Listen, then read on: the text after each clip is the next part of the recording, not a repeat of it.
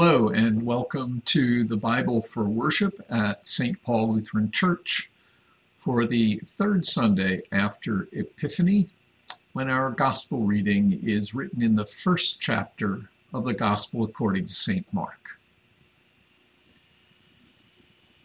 Now, after John the Baptist was arrested, Jesus came to Galilee, proclaiming the good news of God and saying, The time is fulfilled and the kingdom of God has come near. Repent and believe in the good news.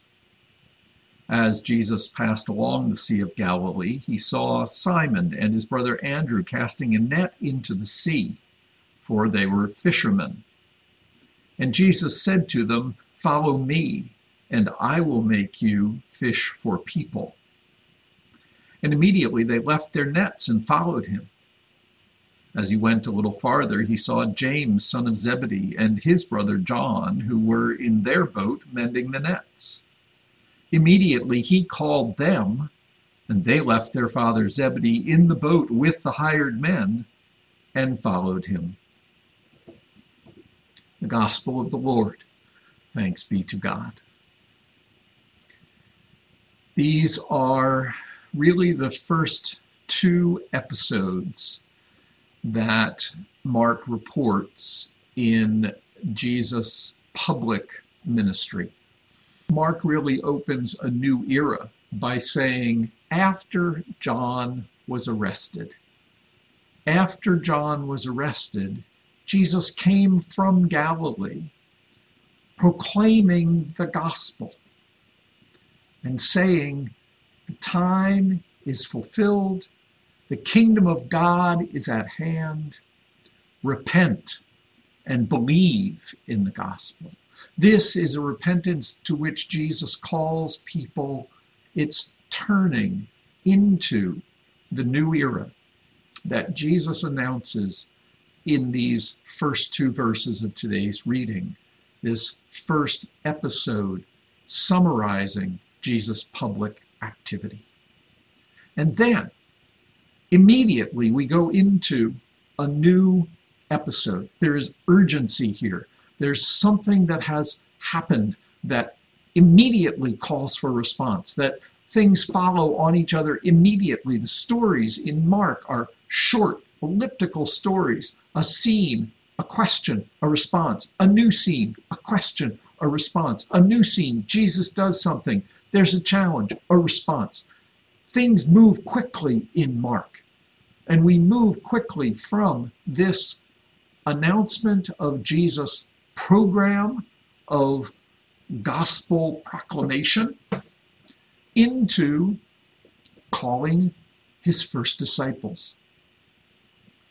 Again, here there's a little division. He calls them not as a group, certainly not the 12 yet. Here he only calls four and even these four he calls in two pairs. It's actually two pairs of brothers, as Mark presents it Simon and his brother Andrew, who are casting their nets, for they were fishermen. And James, the son of Zebedee, and his brother John, who were mending their nets. And clearly, they also are fishermen. In the first instance, Jesus calls Peter and Andrew and says to these fishermen, Follow me.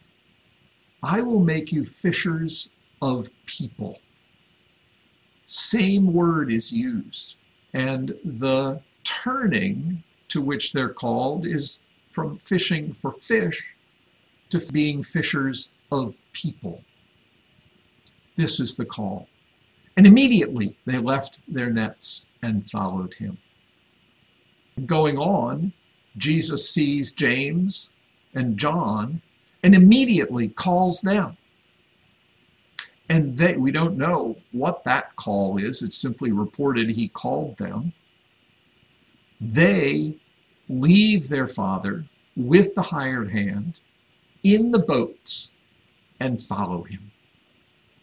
This picture of discipleship, where Peter and Andrew follow immediately, where Jesus immediately calls James and John. Again, there's a kind of urgency and there's a sharpness, there's a clarity about their following. But there are two other dimensions here that are worth looking at. The first one is in the calling of Peter and Andrew, as I've suggested, they're not called to become something different than they were. This is not going to change their identity. It's not a transformation of their character, particularly. They were fishermen and they will be fishermen. It's not a change of identity, it's a change of focus from fishing for fish to fishing for people. The other one, in the call of James and John, speaks about the total commitment that this call demands. This is not something where you say, Oh, let me finish mending my net so my father has a good. No, no, no, no. They leave their nets, they leave their father, they leave the boat and the hired hands, and they follow him. This is a total commitment. It's not one that changes your character, but your focus, but your focus becomes thoroughly committed, comprehensively oriented around what? Around the kingdom of God, around this new era, around the gospel. Now, it's interesting because we will see a variety of portraits of the disciples. And on the one hand, they're quite loyal. They're, they want to be with Jesus. They want to support Jesus. They listen to Jesus. But in terms of this idea of turn your focus, the disciples never quite get the focus. They're always sort of missing the focus. Jesus teaches them and they don't understand. Um, they watch Jesus do something and they kind of do the opposite.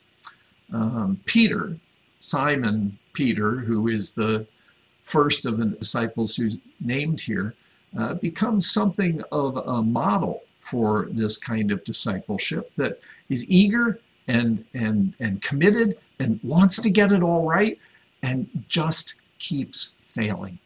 And ultimately in the end it's Peter, Simon Peter, who denies Jesus in that crucial trial scene. And yet, despite their failure to get the focus, Jesus never abandons them, but continues to be present with them, to call them anew, to give them new opportunities to get that focus, to commit completely to be faithful disciples.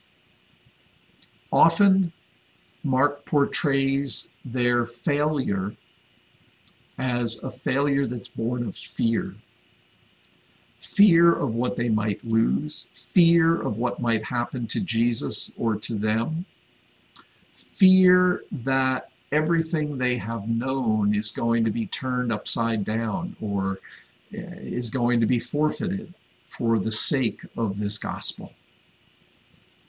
It's how the gospel ends. They say nothing to anyone because they were afraid. Mark asks an implicit question of his reader because the reader knows from the very beginning this is the gospel of Jesus Christ, the Son of God. The reader knows by the time they get to the end of the story exactly who this Jesus is, and that everything that he suffered, every model of servant leadership that he offered, was vindicated in a resurrection. And Mark asks the reader the implicit disciple who is reading the gospel. When this call comes to you, which doesn't want to change you, but to turn your focus completely to the gospel, how will you respond? God bless.